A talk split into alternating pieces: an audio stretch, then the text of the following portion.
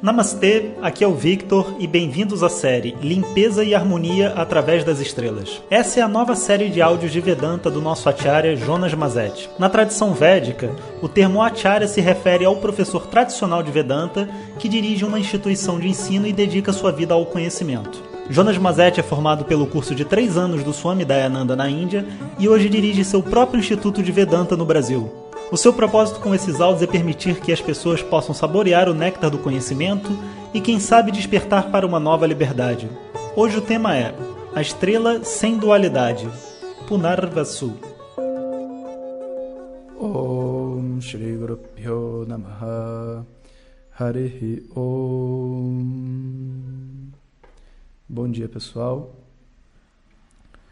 Então, estou muito feliz de ver o envolvimento de todos na votação da, no nosso festival de Vedanta. Está todo mundo querendo saber mais. Eu já vou contar todos os detalhes. Mas basicamente o que a gente vai ter são manhãs no sábado. Então, sábado de nove a meio-dia, mais ou menos, a gente vai ter duas aulas de Vedanta, a gente vai ter um satsang de perguntas e respostas, vai ter música, e vai ter um monte de parceiros em cada cidade também, sabe? Pessoas que vendem coisinhas, oferecendo amostra disso, aquelas coisas assim, tipo um festival e, sobretudo, é uma oportunidade de a gente se conhecer. E vai ter livros também, a gente vai, a gente vai levar alguns livros do Instituto para vender, e, enfim. Né? Então, Porto Alegre, Curitiba, São Paulo e Rio de Janeiro, coloque aí na sua agenda, final de março, início de abril. E hoje, a gente continua então dentro de Punarvasu, os reinícios. Então, como a gente viu, Punarvasu é presidida por Aditi. E a gente sempre tem que entender qual é a deidade que preside para entender a energia, o significado da estrela. E Aditi é aquela que não possui limites. E o que, que é não ter limites? Não ter limites significa ser sem fim. Ao mesmo tempo, significa ser inteiro. Significa não ter divisões. Significa não ter partes, porque para você ter uma parte, você tem que ter algo que que corte, né? Então imagina que você diga assim: olha, o bolo vem até aqui, aqui o bolo acaba e depois o bolo continua. Imagina que seja um bolo de casamento, né? Aí no meio tem um, um, uma coisa qualquer lá para fazer decoração. Tem que ter um elemento decorativo para dividir o bolo em duas partes. Pensa no espaço, por exemplo. Com o que que você poderia dividir o espaço? Qualquer objeto que exista existe dentro do espaço. Você não tem como dividir o espaço. Você não pode dividir algo que não tem partes, algo que não tem limites. Então, Aditi é a deusa da não divisão. Não divisão também é chamado de não dualidade. Né? Aquela que não, que não existe um outro. A luz dela não existe um outro. Então, ela é a mãe de todos os deuses. Naturalmente, por quê? Porque ela, todos os deuses têm que estar contidos dentro nela.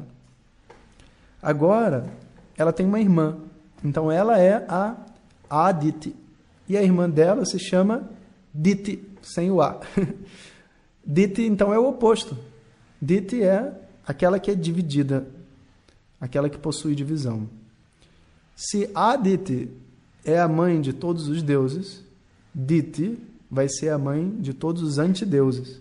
Na tradição védica a gente chama antideuses de Asuras. E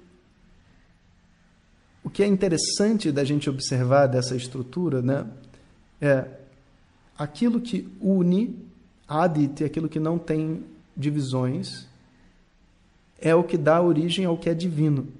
E aquilo que separa, que provoca divisão entre as duas, entre duas partes, é o que é chamado de profano. E essa é a divisão correta, inclusive, do que é, deveria ser chamado de divino e profano. Como que uma pessoa vai estabelecer o que é profano e o que é divino dentro desse mundo? A gente não, todas aquelas fantasias que a gente tem sobre espiritualidade, sabe? É, já está na hora disso ir para o chão, sabe? 2019, sabe? As pessoas agora estão com a mente objetiva e realista, sabe? Poxa, sabe? Como que você pode dizer, por exemplo, que dinheiro, sexo, e todas as coisas que as pessoas vão atrás sejam coisas profanas. como que pode você pode conceber que existe dentro desse mundo alguma coisa que foi criada, vamos dizer assim, né? Deus criou aqui dentro desse mundo, uma coisa que não presta e não serve para nada. O conceito de que algo não serve para nada é um conceito puramente parcial quando você olha para um determinado ângulo de um determinado problema. Sem sexo, as pessoas não nascem. Sem sexo também não existe um equilíbrio do sistema. Né? Todos os animais eles têm dentro do seu sistema a necessidade sexual. A necessidade não só né, da espécie se procriar, mas uma necessidade de prazer que o sexo oferece. Dinheiro. Poxa, dinheiro é uma energia tão importante. Sem, sem o dinheiro você não vai fazer nada. Você não pega nem o ônibus para ir no festival de Vedanta. Você não faz nada. Aí as pessoas vão falar: Poxa, como que uma coisa espiritual pode ter dinheiro envolvido? Mas quem disse que dinheiro não é espiritual? Você pode ter um dinheiro mal utilizado e você gastar né, todo o dinheiro que você tem no Porsche, num, no jogo do bicho, seja lá no que você quiser, e fazer um mau uso. Você pode pegar o seu dinheiro, em vez de comprar um Porsche, você pode construir um hospital, já pensou? Imagina o benefício que as pessoas estão tendo. Esse dinheiro é profano em si? Não. O sexo é profano em si? Também não. Tudo isso foi colocado aqui dentro. São energias, ferramentas. O que você faz com essa energia é o que vai determinar se isso é profano ou é divino. O amor entre duas pessoas que se amam, se materializando na forma do sexo. Qual o problema? O sexo, fruto de um, de um abuso de autoridade, de um abuso emocional, seja lá do que for, entende? Ele fere, ele não é bom para nenhuma das partes. Um dinheiro que é, seja justo, honesto, coerente com o que você está adquirindo, é bom. Inclusive quando você paga por uma coisa, né? a gente sabe muito bem isso, né? Quando a gente paga por alguma coisa que a gente está pagando corretamente, sem supervalorização nem nada do, do tipo, você paga, você faz. É como se você tivesse colocado a sua energia naquilo. Inclusive na tradição védica, todas essas coisas de leitura de mão, ritual e etc., tudo é muito importante que a pessoa pague, porque o, existe uma troca. Existe uma troca através do dinheiro e uma troca livre. Imagina se tudo que a gente fizesse fosse na base de permuta. Então, se uma pessoa quiser estudar comigo, ela tem que oferecer o que ela tem. O que, que ela tem? Massagem. Agora eu sou obrigado a receber massagem para ela estudar. Imagina isso. Não. O dinheiro é uma forma limpa de permuta. Limpa. Olha, eu trabalhei, adquiri isso aqui, essas moedas, esses grãos. Eu dou os grãos para adquirir alguma outra coisa. E as pessoas então não precisam oferecer serviços necessariamente para quem está comprando. Pensa nisso. O que mais que a gente poderia olhar dentro desse mundo e falar que é, é profano? A raiva? A raiva é profana, professor, porque com a raiva as pessoas elas brigam, elas fazem coisas que elas se arrependem. Elas não fazem coisas que elas se arrependem por causa da raiva. A gente faz o que a gente se arrepende por causa da ignorância. E todo mundo faz, incluindo eu e a mãe do Papa. Não tem nenhum santo dentro desse mundo. O que, que é divino, o que, que é profano? Não é o corpo de ninguém. Não é a mente de ninguém. Muito menos né, a ignorância de alguém. Não, não. O que vai fazer uma pessoa divino ou profana são as escolhas que elas fazem. E algumas escolhas que a gente faz, infelizmente, não são boas. E a gente precisa viver com isso e crescer com isso e se tornar pessoas melhores. Isso é uma realidade. Então, a nossa vida dentro do mundo é um equilíbrio entre Aditi, os filhos de Aditi, tudo que produz para nós crescimento, e Diti, tudo aquilo que afunda a gente dentro do samsara, dentro do sofrimento, dentro desse mundo. E aquilo que afunda a gente é aquilo que nos separa dos outros, aquilo que rompe as nossas relações, que nos impede de se conectar com o mundo que está à nossa volta de uma maneira livre. E aquilo que nos une é aquilo que nos faz bem.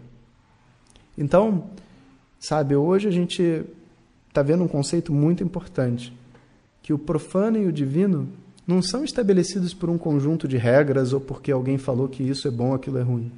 O profano e divino é estabelecido pelo propósito fundamental que está por detrás da nossa ação, que está por detrás das nossas escolhas. Se o que a gente quer realmente é viver em luz, bem com as outras pessoas, sem divisões com elas, sendo honesto, é divino. E você pode né, ser um, um, um, um monge de não sei quantos graus, sabe? E se você lá, fazendo seu ritual, desejar destruir uma pessoa, se afastar dela, sabe? E vai ser uma ação tão profana quanto qualquer outra ação que divide alguém. O que faz algo ser profano divino é de verdade a intenção que existe por detrás da ação. O que está acontecendo dentro da sua mente? Que tipo de energia você está trabalhando? Então a gente tem que prestar bastante atenção, sabe, para dentro da nossa vida. Toda vez que a gente percebe que a gente está, sabe, sendo jogado na direção da ignorância, na direção da divisão, a gente procurar a luz e caminhar na direção da luz. E uma coisa boa da luz é que a luz sempre está disponível, mesmo que você esteja no fundo do poço.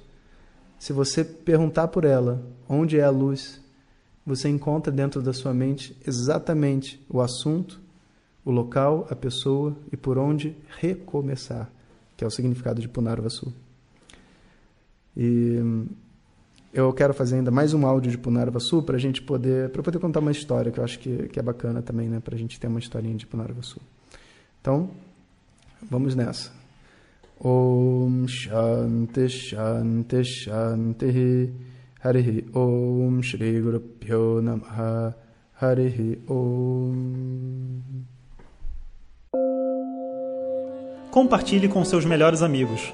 E se você quiser receber nossas mensagens diretamente no seu WhatsApp, clique agora no link que vem junto com o áudio. Para outras informações, www.vedanta.com.br. Até o próximo áudio. Om Tat Sat.